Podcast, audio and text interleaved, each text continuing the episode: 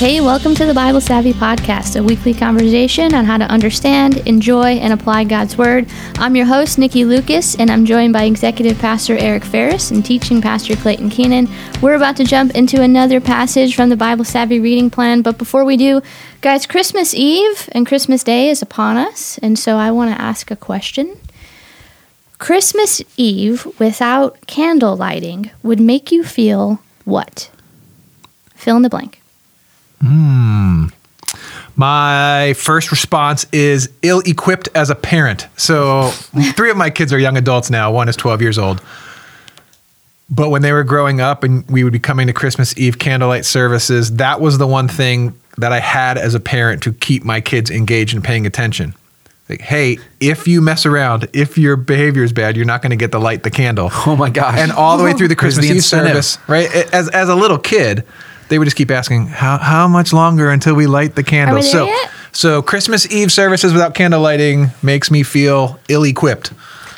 Um, my answer is similar, but kind of kind of the opposite. Relieved that I don't have to hand a candle to my children. I mean, I would I would be disappointed personally, but having young children, uh, the the candle lighting is a mixture of uh, irresponsibility and fear. So it's like it's like w- one kid is like waving it all around, and I'm like, your your sister has long hair. Please don't. Please watch out. So I'm nervous, and then uh, m- one of my other kids um, is like, I'd like to try this, but then gets nervous because now she's holding fire. And so then it's like, oh, now you're actually going to do something stupid because you're nervous about holding the fire. And then the wax drips on your hand. And I'm trying to sing Silent Night and have this great moment together as a family in a church. And uh, now all I'm doing is monitoring you. So I would be like, this, this will be okay. I can I can go without this. So you'd be okay. It would You're make like, you "I'm feel fine." okay. what Not was your for- word? n- Well, relieved.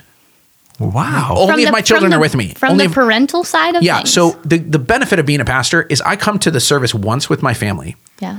And then I'm here the other time. So I can step in f- and enjoy silent night with just me and a candle in the congregation. But the one service that my children are in, I'm like, oh, this is stressful. So yeah. All right, Clayton, Okay. tell the truth here. Have you ever engaged in the hot wax dripping on the hand game during Silent Night? Uh, n- n- I don't think so. No. No, No, Nikki. No. What is it? What do you mean? Like just dripping hot wax on like the top of your hand. Oh, your own hand, not someone Yeah, else. Just to or- like or coat the your hand with Or- wax? yeah, or the person next to you, just as a pain tolerance kind of fun thing to do. No. Uh, no. Just me. Okay. No, I think I that might be the difference between you and us here in Ferris. That's the difference right there. Okay, Nikki. Um, I would, I would feel sad. Um, so here's here's the thing. So being in production, right in the back of the room, um, we're normally like doing something to like continue the service, like keeping it going. So we don't often have the ability to hold candles in our hands when everyone's singing Silent Night. Um, and so like I remember like a good few years went by where I did not participate because like I was doing something. Um, and then I, I started going, "What, man, I like I miss that. Like I remember being able to come with my family and sit in the congregation, and I was always terrified that somebody sitting behind me was going to light my hair on fire. 'cause you have long hair. Because I have long hair. Um, and I just missed that for so like a few years. And so I remember one of our volunteers started coming and bringing us candles in the back of the production booth so that we could light them and not have like as if they're in front of us and oh okay it's a reminder let's do it but previously um, it was sad that I, I didn't get a chance to, to, to, par- to participate it was always a joy to see people um, to do it but uh, i was saddened when i couldn't do it myself Nick, Nikki, what was your fear level as the producer of our services the first Christmas Eve when we were in the COVID pandemic and everyone was at church wearing Oh. masks and then they have to drop their mask to their chin to blow out the candle? What what does a producer think in that moment? Well, uh, in the moment is the key word because I don't think any of us really thought about it. Up We- to, Let's all dangle honestly, flammable articles from our chin and did hold not. candles. Yeah, did not think about it until we got to that moment. I remember Pastor Jim standing on stage, and I just remember getting on the headset, talking to my, to, to my team, and saying, "Guys, we're about to blow out candles in the auditorium during COVID. How's this going to work? How is this going to work?" It, we talked about so oh. we talked about so many ways to prevent the spread of this disease over the course of those years that the one time we're like you we're all gonna command everybody to exhale at the same time. Yeah. It was like super spreader Christmas. Whoa, wait a minute. That just sunk into my skull. So you're, fe- I was thinking that the fear would be everyone just No. drop their masks to their chin and they're holding their candle right there. So people might be lighting their faces on fire. That, that's also I mean, true, but that that isn't wasn't the first. That no. wasn't the first fear. No, but that we had hundreds of people blowing their breath Yes. on the backs of the heads of the Yeah. people. Yes. Oh, That was it. So I literally remember standing s- standing side stage and going, "What is about to happen here?" And it happened, and I guess everybody was okay. But the like churches around the world just went crazy with memes on social media, being like everybody's faces when it was like time to light up, like burn out. It was just like this, is like, are we really gonna do this? remember that two was years nuts. when we weren't allowed to breathe? I remember that. Yeah. I remember that. So, um, friends, if you are in the area, we would love for you to join us for Christmas Eve. You can head to ccclife.org slash Christmas to find service times for all of our campuses.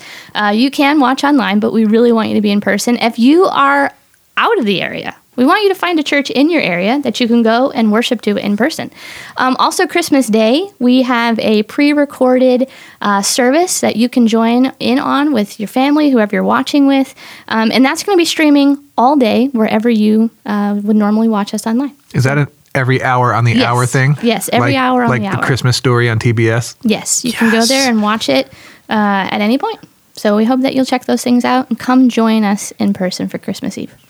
Clayton, what are we talking about? Uh, well, we are in Mark chapter 11 today. Um, we are going to be looking at uh, a, an event in the last week of Jesus' life. So let me give you a little context for this. So that's C in comma method is context. Uh, two, two kinds of context. The first is historical and the other is literary. So the historical context is this. If you ask someone, why did they crucify Jesus? I think most people might have a hard time answering that question. So, like in the big picture, why did Jesus have to die? A lot of people know the answer. He's got to pay for sin and, and so on. But if you say, why did the leaders in Jerusalem, you know, the Jewish leaders and the Roman authorities, why did they think that he was worth executing? What were the, what were the events that led to that? Most people would ha- probably have to think a little while before they came up with the answers.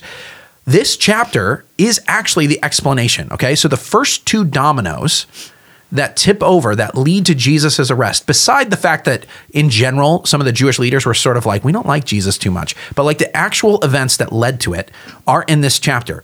We're not looking at the first one. The first one is when Jesus rides in on a donkey. So we talk about Palm Sunday. Well, when he was doing that, he was basically saying, Hey, I'm the king. So they're looking at him saying, Is he coming to take over? So that's the first one. The passage we're looking at here, starting in verse 12, is actually the second event that eventually leads to them wanting to, to kill Jesus. So we're going to talk about what that is. So that's kind of the historical context for this. In terms of the literary context, there is something interesting that happens because we're kind of going to read two, three ish stories in this event here.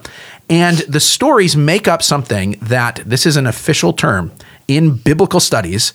It is called a Markan sandwich. Okay. A Markan sandwich is, uh, corned beef on rye with Swiss cheese. No, that's a Reuben sandwich, okay?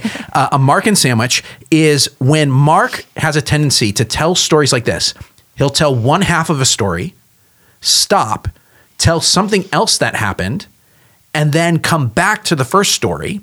And he'll tell it sort of like, um, all right, if you read all three of these moments together, you get a bigger message than if you just read one of them at a time. And so that's you'll see that over and over and over again. Maybe you've already noticed some of those things in the book Mark, but this is a big one uh, for the Markan sandwich. So, oh, here we go. That sound means it's time for your comma tip of the week.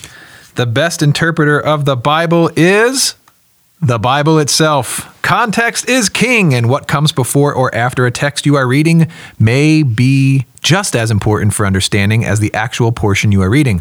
Flow of thought matters. So, if you miss a day of your reading schedule, should you go back and play catch up? Well, that depends on your motivation. If you're playing catch up out of a sense of guilt, we'd say no. If you're doing so because your desire is to understand better what you're reading, we'd say yes. Guilt is a terrible life coach. Our goal with Bible Savvy is for people to understand, enjoy, and apply God's word. And this has been your comma tip of the week. That is a great tip. So, yes, in this one, paying attention to how the the bread and the meat of this sandwich work together is going to help you understand because if you don't, you you will probably misunderstand at least one of these stories. So uh, let's check it out. Um, Eric, if you would read for us Mark chapter 11, verses 12 through 25. The next day, as they were leaving Bethany, Jesus was hungry. Seeing in the distance a fig tree in leaf, he went to find out if it had any fruit. When he reached it, he found nothing but leaves, because it was not the season for figs. Then he said to the tree, May no one ever eat fruit from you again. And his disciples heard him say it. On reaching Jerusalem, Jesus entered the temple courts and began driving out those who were buying and selling there.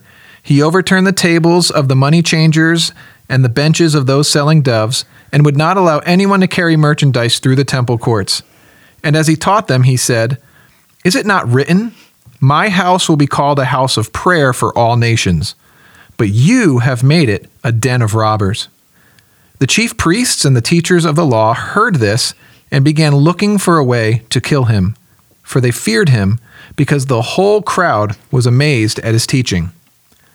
When evening came, Jesus and his disciples went out to the city. In the morning, as they went along, they saw the fig tree withered from the roots. Peter remembered and said to Jesus, Rabbi, look, the fig tree you cursed has withered. Have faith in God, Jesus answered. Truly I tell you, if anyone says to this mountain, Go throw yourself into the sea, and does not doubt in their heart, but believes that what they say will happen, it will be done for them. Therefore, I tell you, whatever you ask for in prayer, believe that you have received it, and it will be yours. And when you stand praying, if you hold anything against anyone, forgive them, so that your Father in heaven may forgive your sins. All right, let's talk about O, which is observations. What do you see in this passage? So, uh, the first thing that I observed is maybe what some might think like, was Jesus hangry? was he was he like upset that you know he was hungry and there was no fruit on the tree? Um, I think if somebody looks at it, they go first glance, well, yeah, maybe, but no, not at all, actually.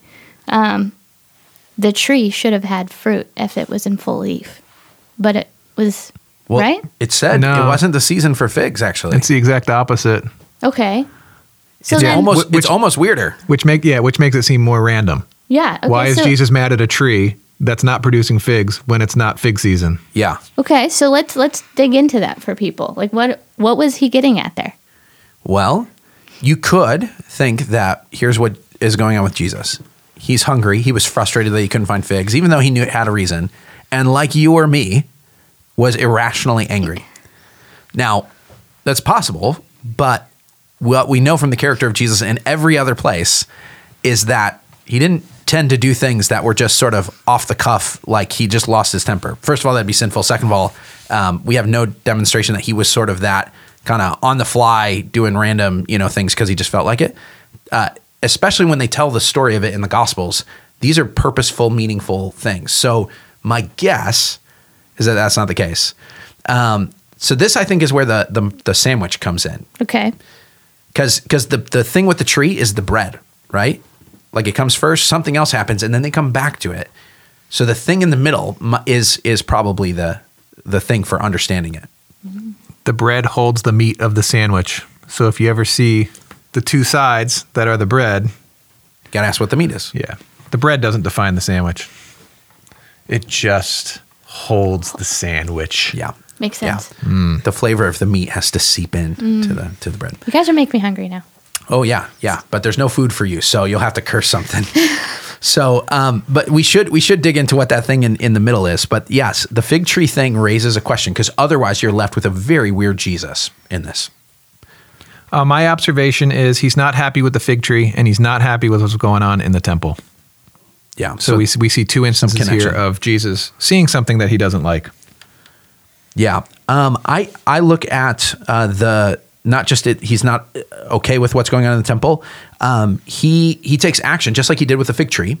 He takes action to um, condemn the temple. So he he he actually uh, you know he he's doing this thing where he he clears out the money changers uh, and the people who are selling animals and all of these things from the temple courts because he he doesn't like that. So he's uh, enacting some form of judgment on this, just like he he did with the tree. Uh, another one that I saw was uh, just this really, you know, the, the chief priests and the teachers of the law were supposed to be, they were the rel- religious leaders of their time. And here they are plotting to kill Jesus. Like, the one thing that they should know better not to do is the one thing that they did because they feared him. Like, they. They did not like that people were drawn to him and his teachings uh, instead of their own. It, it's it's it's scary. Another thing that sticks out to me is starting in verse 22, where Jesus is teaching them about prayer. And it, if Jesus cursing the fig tree comes across as him being irrationally angry, this teaching to me comes across as Pollyannish, optimistic. If you believe in your heart, you'll have whatever you ask for. And so that one is a that one is a hard one to unpack too. Uh, another thing I see in here is um, okay. So let me let me uh, highlight something about that Pollyannish thing. Um, in verse 23, he says, Truly I tell you, if anyone says to this mountain, Go throw yourself into the sea, it'll be done. Um, we tend to read that verse as a generic proverb type thing, right? Like if you say to any mountain, it'll it'll go throw itself into the sea. I wonder. Okay, so we don't have the same mindset as a first century Jew. When we think about the temple, um, we think of it as a historical thing. Okay, that's a thing I'm supposed to know about for the Bible. But for them, it was the most important place in the universe. Like it was uh, the heart and soul of their life as a people and how they understood the world. It was the place where God came to dwell, and it was the place their sin was dealt with. It was the symbol of uh, who they were. And in a world where they felt threatened, it was very, very precious. It meant a whole lot. And it was on a mountain. So if you said, uh, the mountain of the Lord or Mount Zion or some of these things, like there was a mountain you'd be thinking of.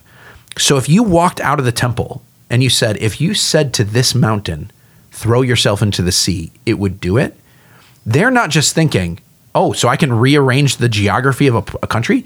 They're thinking about the symbol, right? Like if we if we walked out of Capitol Hill, and if you said, you know, if you told the hill to you know go throw itself in the Potomac, like that that would mean something other than oh you can you can terraform Washington D.C. It would mean something you were you were saying something about Congress or the Capitol or the government or something. So they're probably hearing this as oh wait Jesus, who just rode in as a king, is saying something about the current regime here in in Israel. So part of what's going on has more like current event subtext than just general principles on prayer. Um, and I, so I think some of that's what's going on there. So he's saying he's got strong language because he's got a, a, a serious situation he's addressing. Which both situates it in Jerusalem, but also helps us grasp some of the teaching on prayer, which is the subversive power of prayer. Prayer can radically change systems, institutions, oppression, systemic injustices. So it, it both strengthens the teaching on prayer and makes it make more sense when That's you right. put it in its context. That's right. Because otherwise, it sounds like we should just be able to do random amazing things, which, like, at one level, you're like, well, sure, prayer can do pretty amazing things that seem pretty uh, counterintuitive but it's not random. It's not purposeless. It's not just like the kid who's like, well, if if if I just pray and God gives this to me, I'll know God's real. You know, uh, you know, let let a you know bag of gold appear. It's like, well, no, it's not that. Jesus is sending uh, his disciples on a mission that ultimately does upend society and does transform things. So he's saying, you're not going completely powerless. This is not something where it's it's you with nothing. Um, the power of God is there to undermine things you think couldn't be changed. Like it's a big deal. Yeah, but it also doesn't act like a genie in a bottle for us. Yeah, but not a genie in a bottle. Yeah. No. No, it has to be aligned with your kingdom come, Mm-hmm. your will be done on earth it is as, as it is in heaven, not just, hey, chair, slide across the room Yeah. as some magic parlor trick. Yeah. That's not what he's teaching. And I think that there's also a, a seriousness to it where people go, well, I mean, there are some things that I pray for that I think should be in line with God's will, and they're not answered. Yeah. What do I what do I do with that? You know, there's there's um, not always the genie tricks, but some people wrestling with, well, how come it's not? How come my prayer isn't being answered? You know.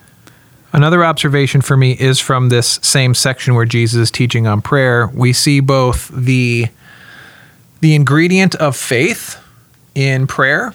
We also see the ingredient of forgiveness in prayer. And this is the this is the second place in the gospels where when Jesus is teaching on prayer, he is very specifically linking it to our willingness to forgive other people. So the Lord's Prayer, uh, where Jesus is teaching the disciples how to pray. And so my, my observation here is I wonder how many of us suffer from an ineffective, powerless prayer life because of our unwillingness to forgive other people. Is how much is unforgiveness an obstacle in people's prayer lives? Yeah. Um, I want to go back to the sandwich here, and um, I want to I want us to ask the question. Okay, so what's the deal with the fig tree? So let's talk about the meat for a second. The meat is Jesus goes into the temple, and he do, he doesn't like what he sees there. He sees that it's not what it's supposed to be, um, and it's worth knowing that at that time. Um, uh, the Israel was occupied by Rome, and so the Jewish temple, some of the leaders there were, at, frankly, compromising with Rome just so they could kind of not get destroyed. Because there was always the temple was always a flashpoint. People would come, and you know, uh, zealots people would try to do things there, and the Romans would realize, oh, there's an uprising going on because people are kind of rallying around this religious national symbol, and so the religious establishment at the time had basically said, let's um, let's kind of compromise enough that um, what we're going to do here um, will let us keep our thing, but also not necessarily do all the things that we need to do. And so when Jesus is looking at it, he's saying, "This is this is not what it was meant to be," and you're putting your hope in something that's that you think is going to keep the peace, but it's not really working, and you're compromising. So he's condemning it. So he's coming like a prophet, saying, "This is not the way it's supposed to be." Um, so he does that. What do you think the fig tree is all about? Okay, given given that, why tell this story about a tree?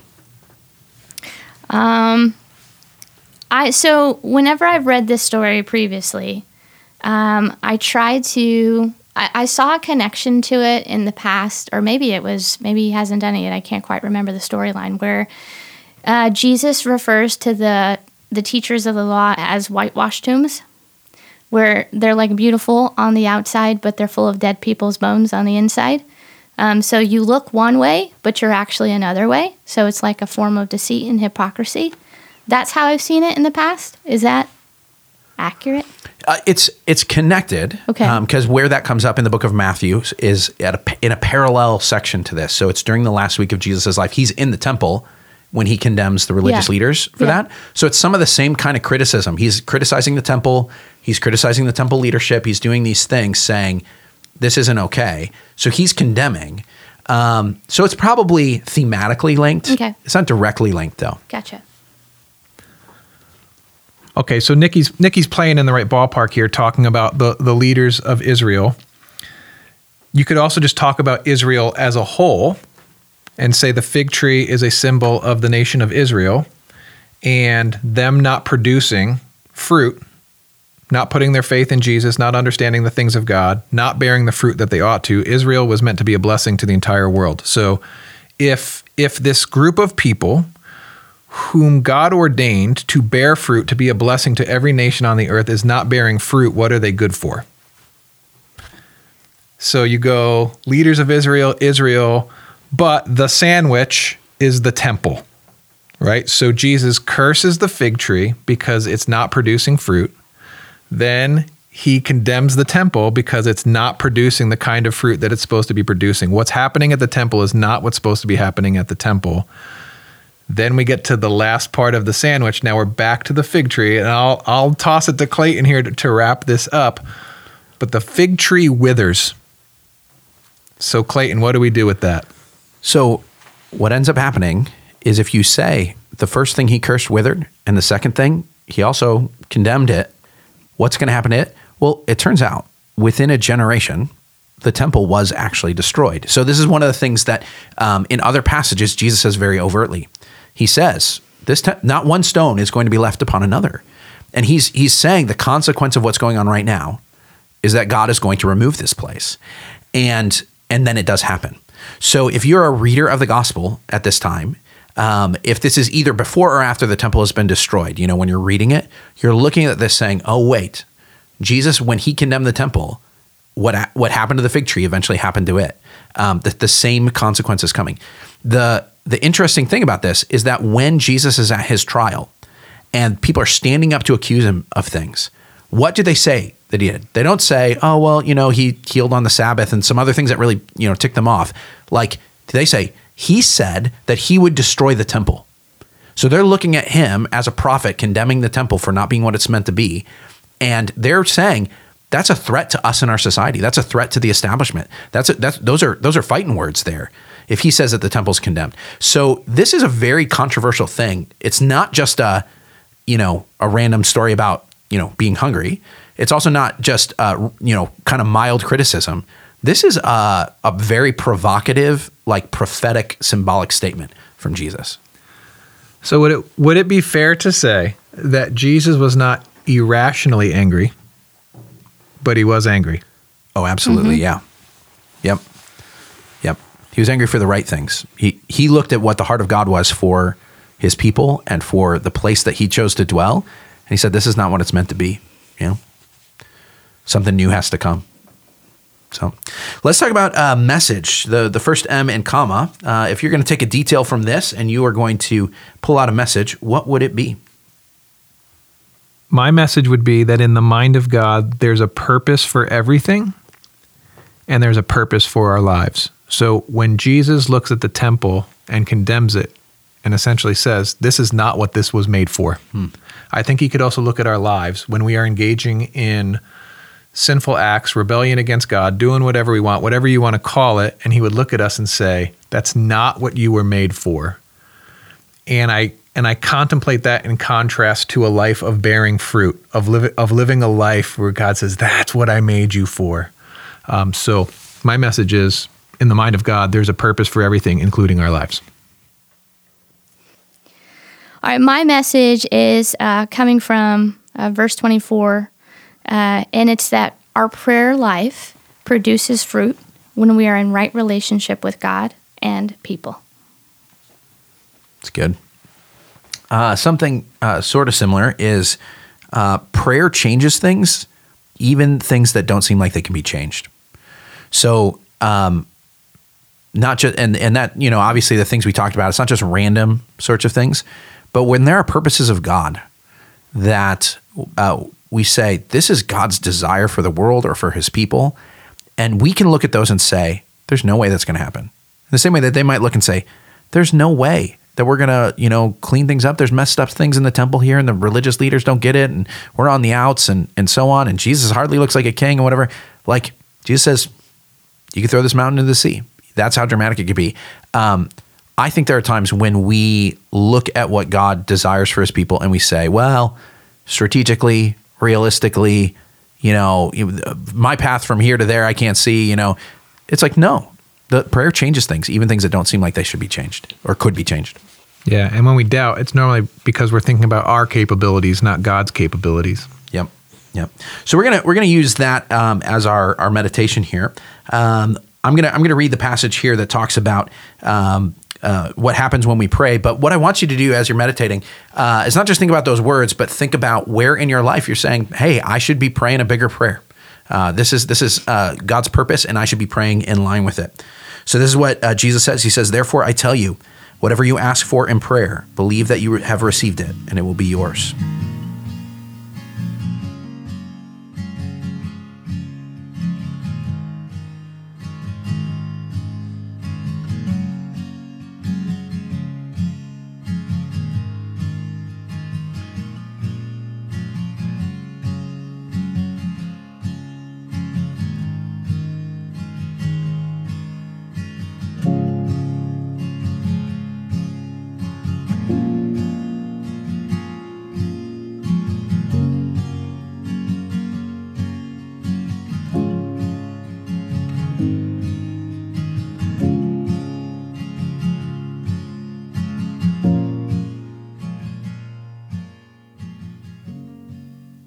All right, let's talk about application. A, the last step in comma. What are we going to do about this? I'm going to take the the phrase from my message, which was "It's not what you were made for," and apply it to temptation. So I wonder what would happen in my life if every time I was nibbling on the edges of temptation, if I just said out loud, Eric, that's not what you were made for. Hmm. I wonder what that would do to Yeah. how I how I approach temptations. So that's my application today. Oh. Uh, for me, I'm gonna. I want to pay attention to what verse 25 says. If, we, if when you stand praying, if you hold anything against anyone, forgive them, so that your Father in heaven may forgive you your sins. Um, it's it's paying attention to the prompting of the Holy Spirit. If I sense that there is something that is not right between me and God and me or someone else, and if if I sense that, uh, it's just to not brush it away, but it's to call it out, to uh, ask for forgiveness from God, or to go and have a conversation with whoever that person is popping into my mind. Just just go and try to, to the best of my ability, resolve it. Yeah. Um, I, I think for application, um, the, the simple version is, is pray bigger prayers. But I think um, there, there's something that Pastor Jim says uh, sometimes when he's coaching people on prayer. He says prayer requires imagination. Like sometimes our prayer gets really rote and dull because we just sort of say the same things the same way. Um, but one thing that helps you break out of that is to actually imagine, say, what would happen if this prayer was answered? What would it look like? And you start to imagine oh this person's life would be different or that these circumstances would change or whatever. And to start imagining down the line um, what would it look like? You can think about that for your family right? Like god's purposes for your family is that uh, your marriage be healthy or your, your kids grow up uh, knowing jesus. Well what does that look like what would that you know follow the line in 10 years in 20 years what would that, what would that look like you? Pray along those lines. Pray for your church along those lines. Pray for your your uh, you know you're reaching out and trying to witness to someone. Pray along tho- those bigger lines of saying what if god changed things that right now i don't see a way that for that to change but i could imagine if god really moved that would happen.